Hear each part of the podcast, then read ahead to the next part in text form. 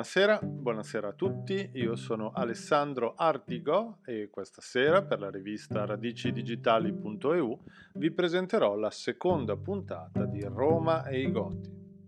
Se nella prima puntata ci eravamo soffermati su alcune questioni introduttive, in questa puntata ci concentreremo sulla situazione economica e sociale del IV secolo, cioè sulla situazione antecedente gli eventi di Adrianopoli.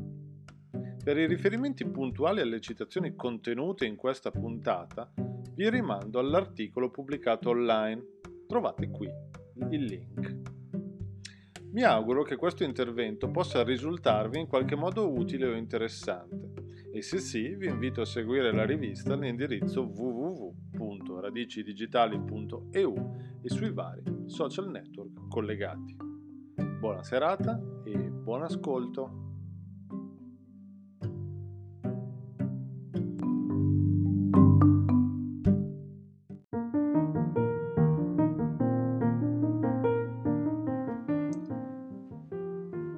4.1 L'uno e il molteplice. L'idea stessa di impero rendeva implicita la presenza di moltissime etnie e popolazioni all'interno dei suoi confini. Oltre all'impero, nella mentalità romana non vi era sostanzialmente nulla, o perlomeno non vi era nulla di civile. Non è solo con spirito umanitaristico, quindi, che nel 212 l'imperatore Caracalla emanò la Costituzione antoniniana.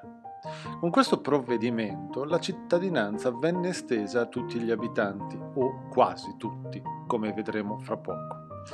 Ciò implicava l'equiparazione di tutti gli abitanti agli occhi del potere imperiale, eliminando di fatto ogni forma di supremazia di una nazione sulle altre.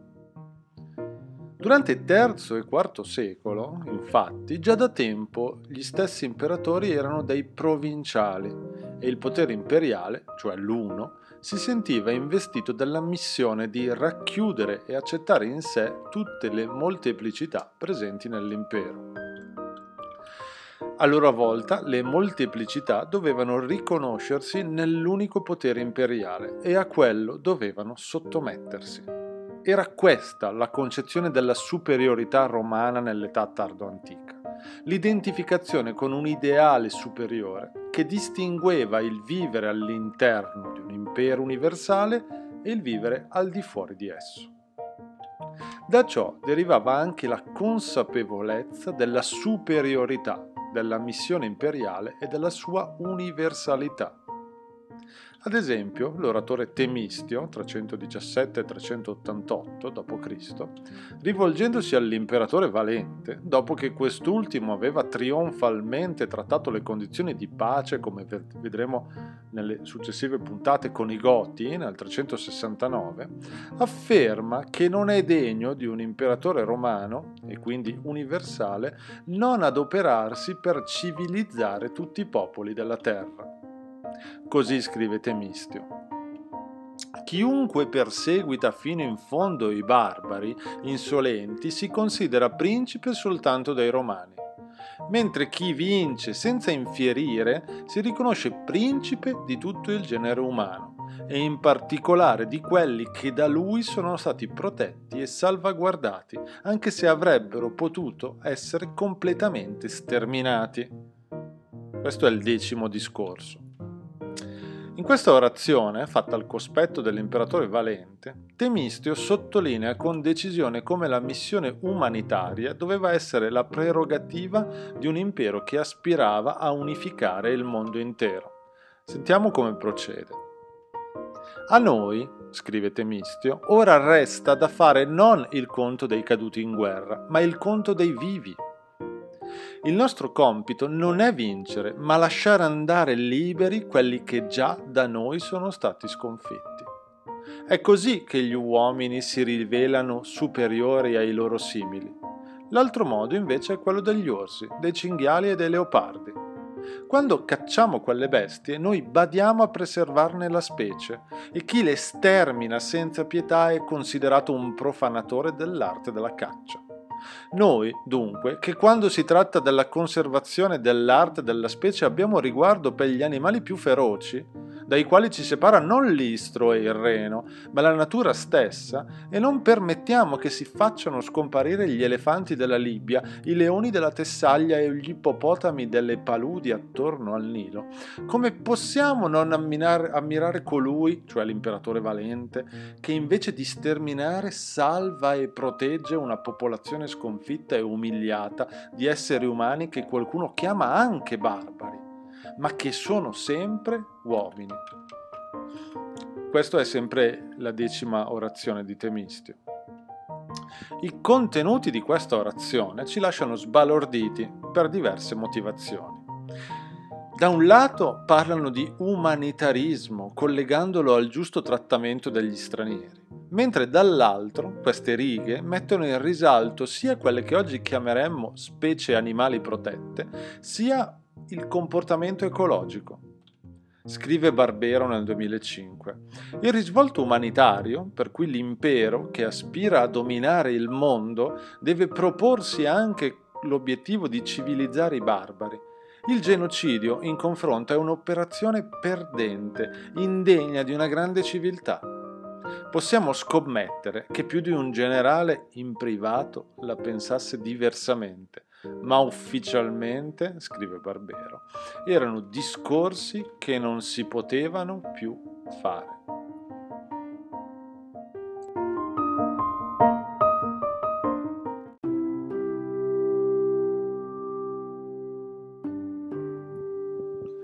(4.2) La legge dell'imperatore e la legge delle città.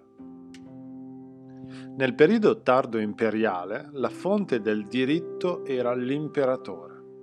Senato e popolo ormai da lungo tempo non avevano più voce in capitolo.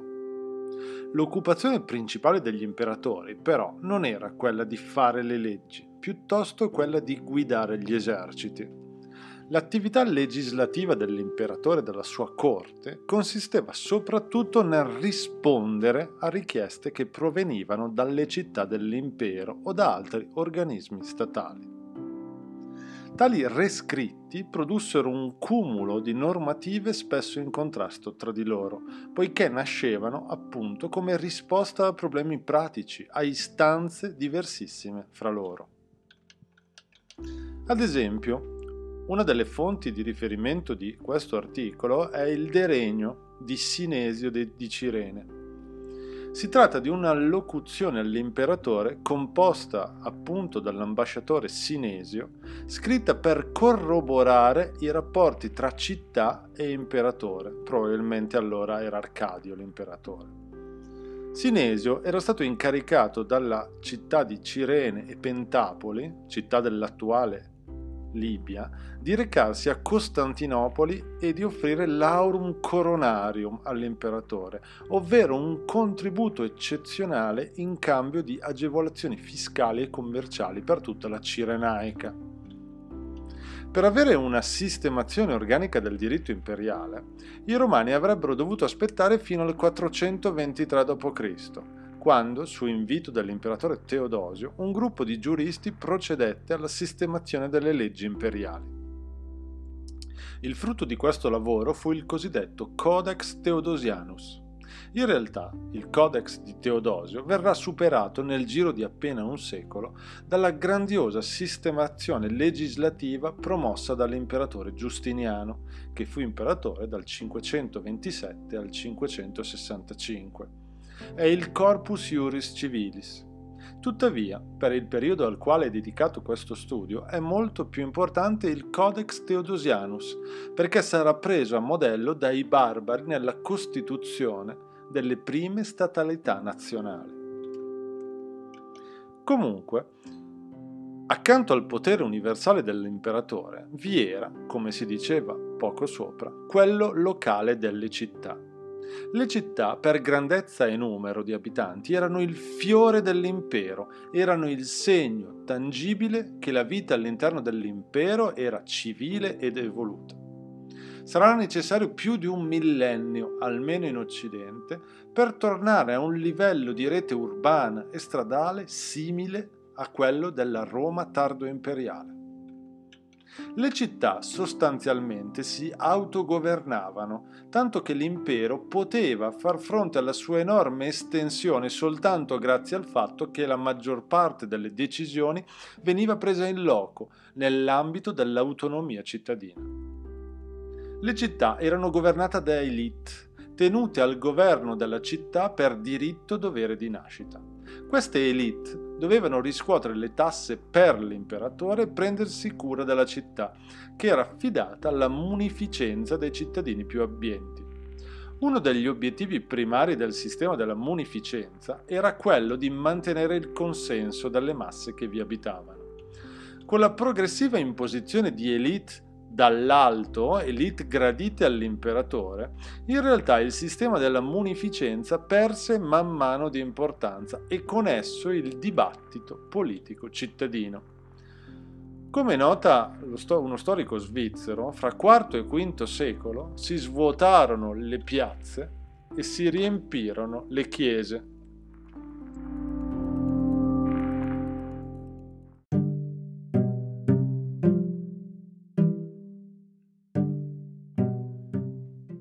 4.3 Esercito, soldi, carriera e stranieri. L'esercito era il cuore pulsante dell'impero. Era il più importante e praticamente il solo ministero dello Stato. A esso era affidata la realizzazione pratica dell'ideale della Pax Romana universale e ad esso erano indirizzate le annone e i contributi dai cittadini. Da secoli l'imperatore era un militare eletto da militari. Da secoli, inoltre, l'imperatore non era più romano, ma era un provinciale. A un certo punto gli imperatori Diocleziano, in carica dal 284 al 305, e Costantino, dal 306 al 337, sentirono la necessità di dividere l'armata tra truppe di intervento, i comitatenses, comandate direttamente dall'imperatore che potevano spostarsi da un capo all'altro dell'impero, e truppe invece stanziali deputate al controllo dei confini imperiali, i limitanei. Come scrive lo storico Remondon, dal 364 l'importanza dell'esercito tende ad aumentare. Militari essi stessi, gli imperatori si circondano di militari. Conseguentemente il potere civile perde preminenza una legge del 372 crea due categorie sociali superiori ai clarissimi. Di queste due categorie fanno parte esclusivamente militari, come i prefetti del pretorio e i maestri della milizia. Il porre alla pari certe funzioni militari e certe funzioni civili, la creazione di due ranghi superiori ai clarissimi, è una doppia lesione all'ordine senatorio. Anche l'amministrazione civile viene militarizzata e ogni funzione pubblica è considerata come una milizia. Gli impiegati degli uffici devono essere iscritti a una corte oppure in una legione. È possibile farsi un'idea dell'esercito di quest'epoca consultando il documento che si chiama Notizia Dignitatum di autore anonimo, databile tra IV e V secolo che illustra i vari corpi militari presenti sul territorio imperiale orientale ed occidentale. Si rimane colpiti, leggendo questo documento, dai nomi barbarici di molti reparti dell'esercito. E come commenta Barbero, la composizione dell'esercito romano era molto cambiata nel periodo tardo antico rispetto all'epoca classica. C'erano ancora le legioni, ma non avevano più molto a che fare con le legioni classiche. Quelle infatti erano falangi enormi di 5 o 6 mila uomini l'una, per cui ne bastavano 3 o 4 per costituire un grande esercito. Le legioni del periodo imperiale, del tardo imperiale, invece, erano reparti piccoli, non più di mille uomini sulla carta e nella realtà forse anche meno, l'equivalente di un battaglione moderno. Accanto alle legioni c'erano gli auxilia, che in origine erano reparti di seconda categoria, reclutati tra le popolazioni barbariche sottomesse, e che ora non erano più di seconda categoria, anche se le loro dimensioni restavano inferiori a quelle delle legioni, forse non più di qualche centinaio di uomini. Da tempo il numero dei barbari arruolati nell'esercito regolare era andato aumentando. Tale aumento era favorito certamente dal sistema di reclutamento. Le reclute romane venivano riscattate dall'impero come una vera e propria tassa. I cittadini dovevano fornire soldati allo Stato in numero direttamente proporzionale alla quantità di terra che possedevano ma sia contadini sia elite erano liberi di rifiutare di prestare il servizio militare, a patto di risarcire l'impero con un corrispettivo in denaro, che andava a sostituire il mancato servizio. Abbiamo un documento, l'editto sui prezzi massimi, promulgato da Diocleziano nel 301, grazie al quale ci è possibile comprendere perché un romano dell'epoca tardo-antica preferisse pagare, sottrarsi al servizio militare e affidare la propria sicurezza a un esercito di professionisti.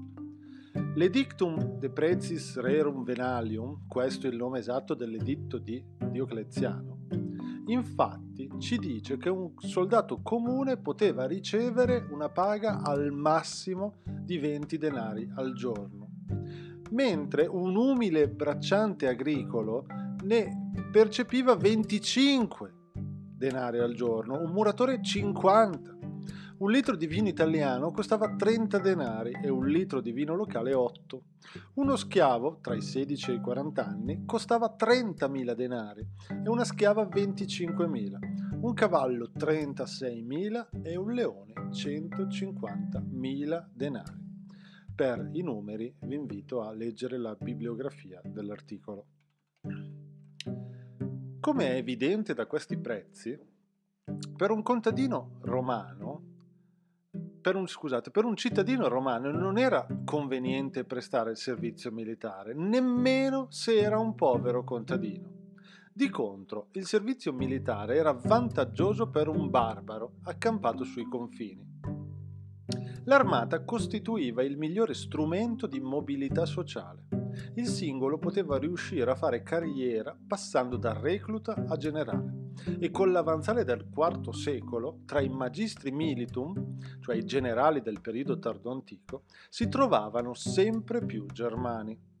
I gruppi di barbari che intendevano intraprendere la carriera militare, attenzione, gruppi, mai singoli soldati, abbandonavano per sempre il loro paese e le loro famiglie, come scrive Barbero, per una vita nuova e quelli che sopravvivevano a 25 anni di servizio diventavano cittadini. Con la cittadinanza conquistata sul campo, gli stranieri, che non erano interessati dagli effetti dell'editto di Caracalla citato poco fa, ottenevano anche della terra da coltivare come uomini liberi e il diritto di avere una famiglia e una discendenza. Entrare nell'esercito, quindi nel IV secolo, per un barbaro era una prospettiva piena di potenzialità. Le truppe del IV e del V secolo, che avevano la forza di imporre l'imperatore, erano truppe di professionisti, non mercenari, professionisti.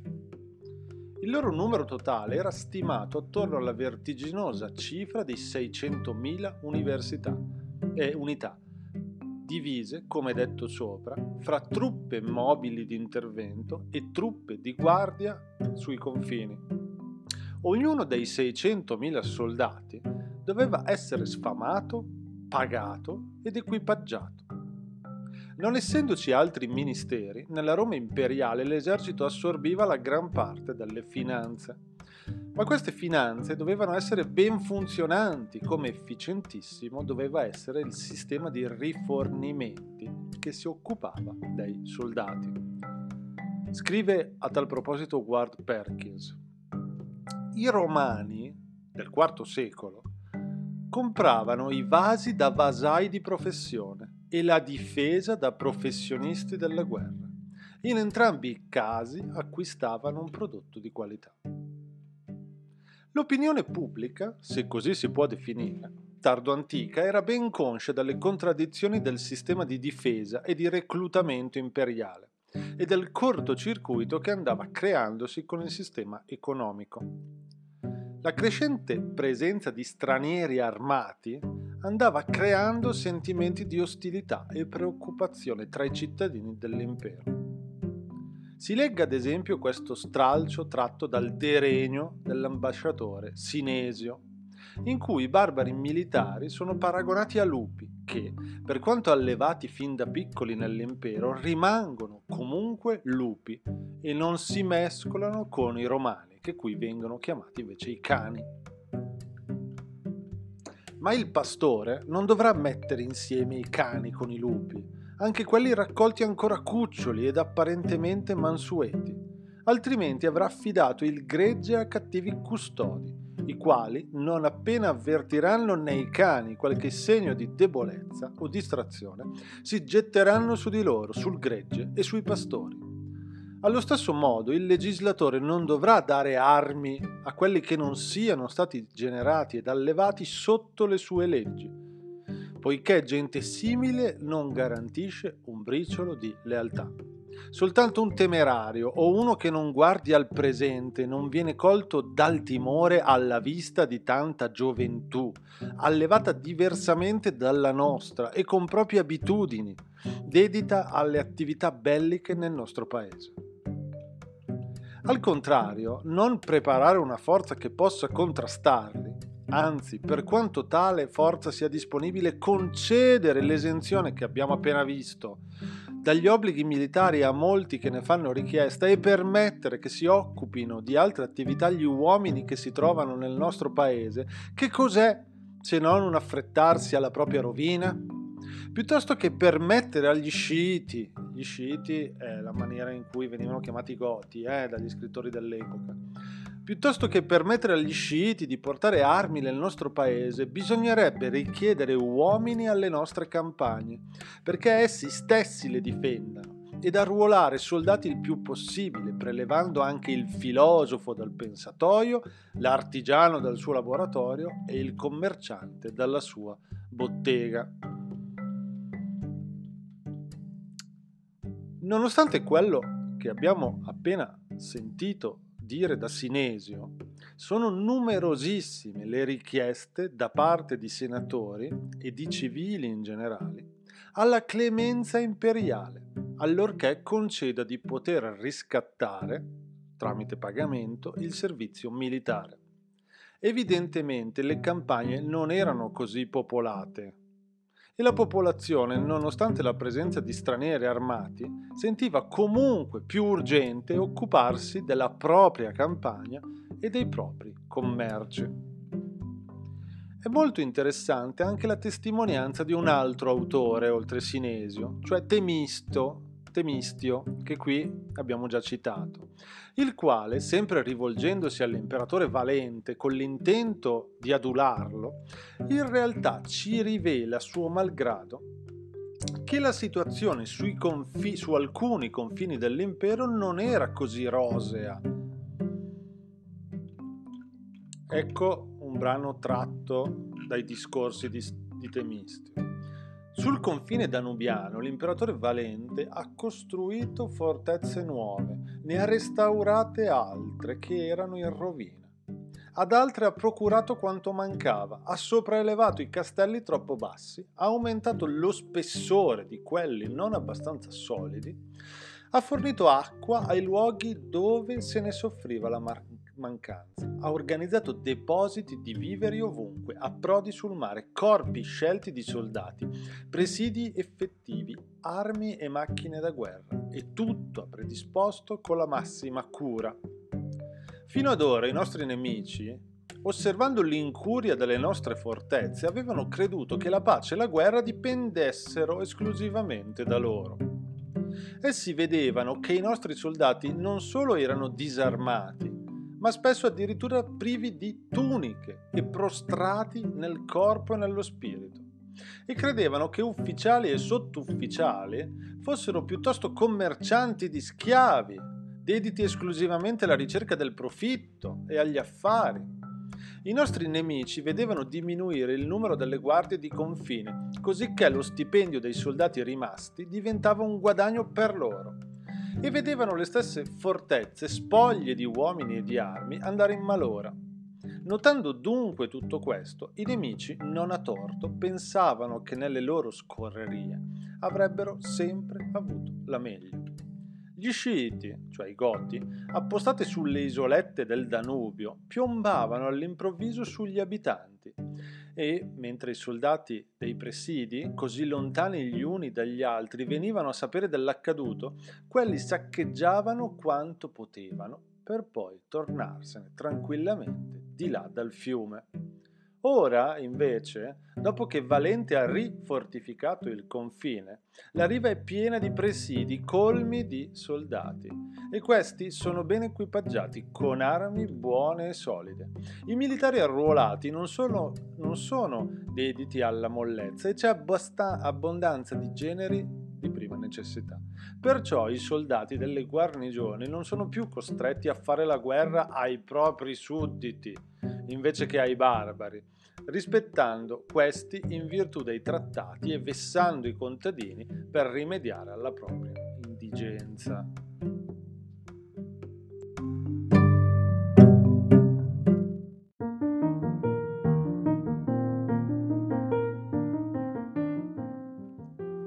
Cinque ricchi e poveri tra IV e V secolo, il latifondo. Le classi senatorie erano una minoranza ricchissima. Le loro aziende, nel periodo tardo antico, erano costituite per lo più da piantagioni, in cui lavoravano schiavi che vivevano in caserma, diretti da villici liberi, che invece vivevano assieme alla loro famiglia. Il latifondo si è talmente espanso questi secoli che in Egitto, ad esempio, una casa romana pagava allo Stato qualcosa come 30.000 libbre d'oro in tasse. Per queste cifre rifa- mi rifaccio allo storico Remondon. Queste case, questi latifondi erano di proprietà dei senatori. Vediamo quanto ricco poteva essere un senatore. Secondo la vita latina di Santa Melania, santa vissuta nel V secolo, la cui storia fu narrata da Geronzio, essa si spogliò di tutti i suoi beni per dedicarsi a una vita di santità cristiana. Geronzio scrive che Melania aveva possedimento in tutti gli imperi, in Italia, in Siria, in Mesopotamia, quasi come fosse un'attuale multinazionale. Con le risorse provenienti dai suoi possedimenti africani, Melania e suo marito, dopo la conversione al cristianesimo, poterono costruire e dotare due grandi monasteri, uno per 130 sacre vergini, l'altro per 80 monaci. Questa fonte, cioè la vita latina di Santa Melania, è interessantissima non solo per il fatto che ci testimonia la vertiginosa concentrazione delle ricchezze fondiarie nelle mani della classe senatoria, ma anche per il fatto che la protagonista è una donna, Melania appunto, e che è lei a gestire pienamente tutte le sue proprietà e che questa è la prima opera di una certa ampiezza arrivata sino a noi dedicata interamente alla vita di una donna.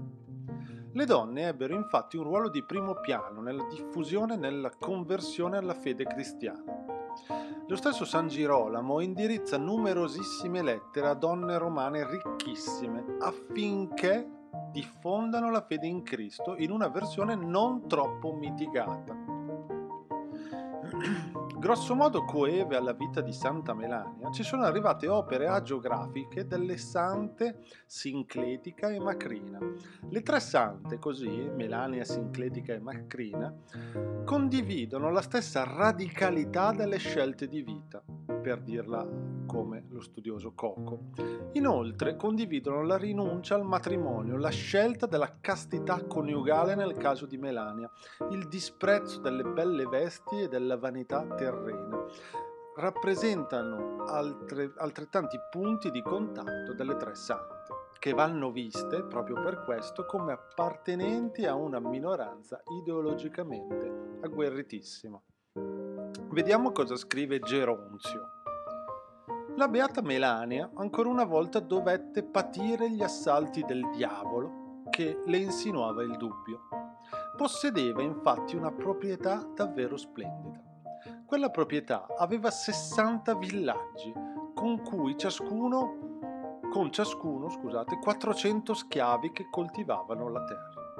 La santa respinse queste visioni demoniache mediante pensieri pii, dicendo che tutto ciò non era niente rispetto a quanto era stato promesso ai servi di Dio. Infatti questi beni possono essere distrutti dai barbari. Essi dunque, cioè Santa Melania e suo marito, cominciarono a vendere e a distribuire ai santi e ai bisognosi come ho detto in precedenza. Quale paese non fu toccato dai loro benefici?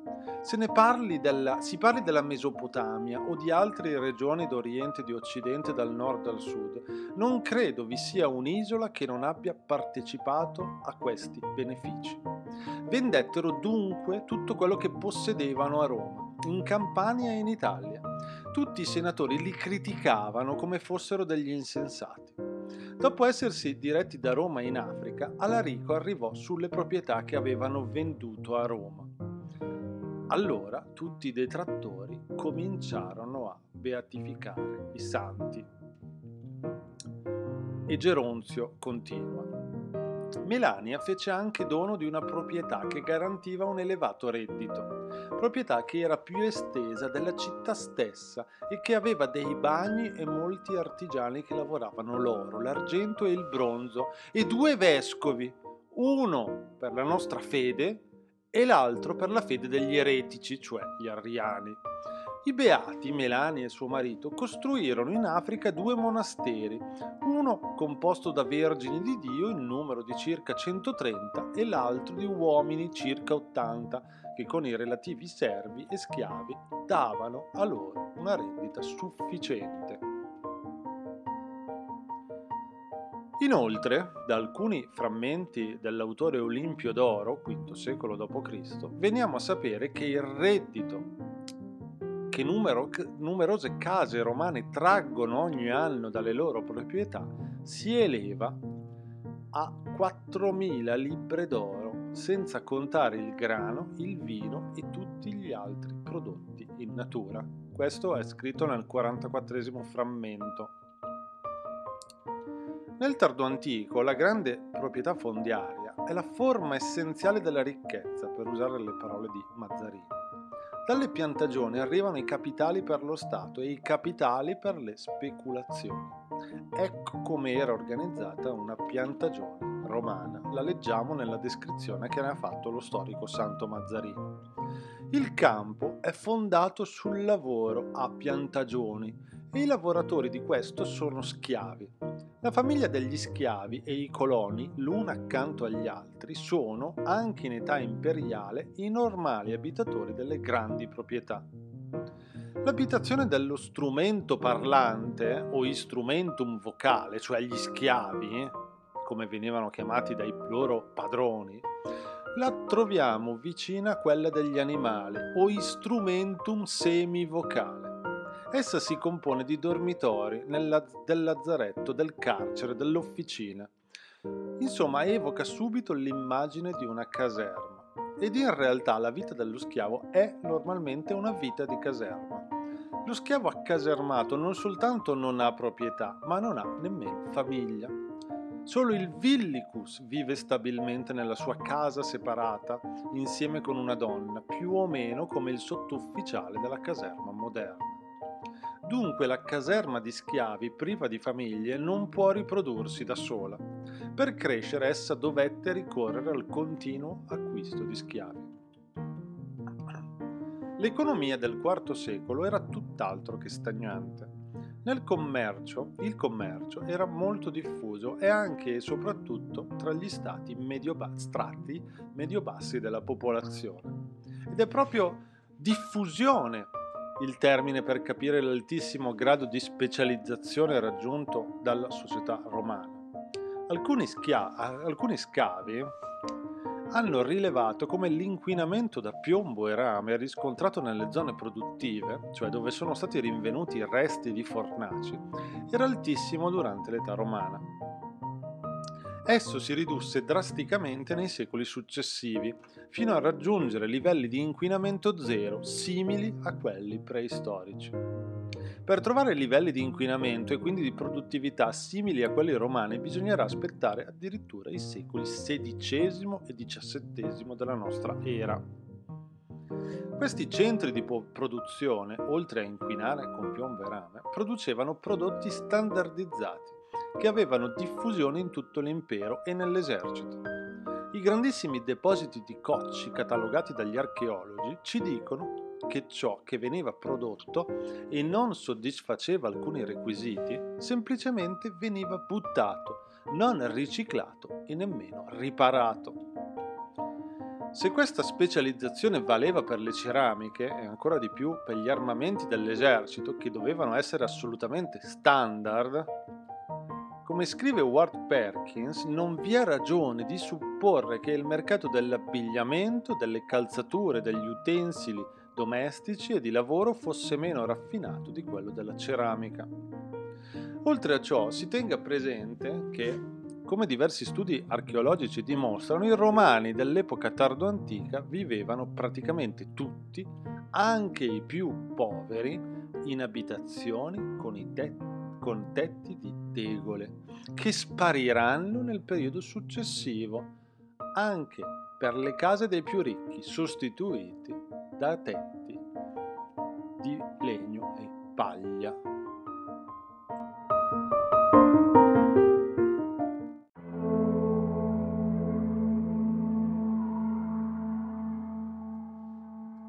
(5.2) i patroni e la perdita della libertà personale.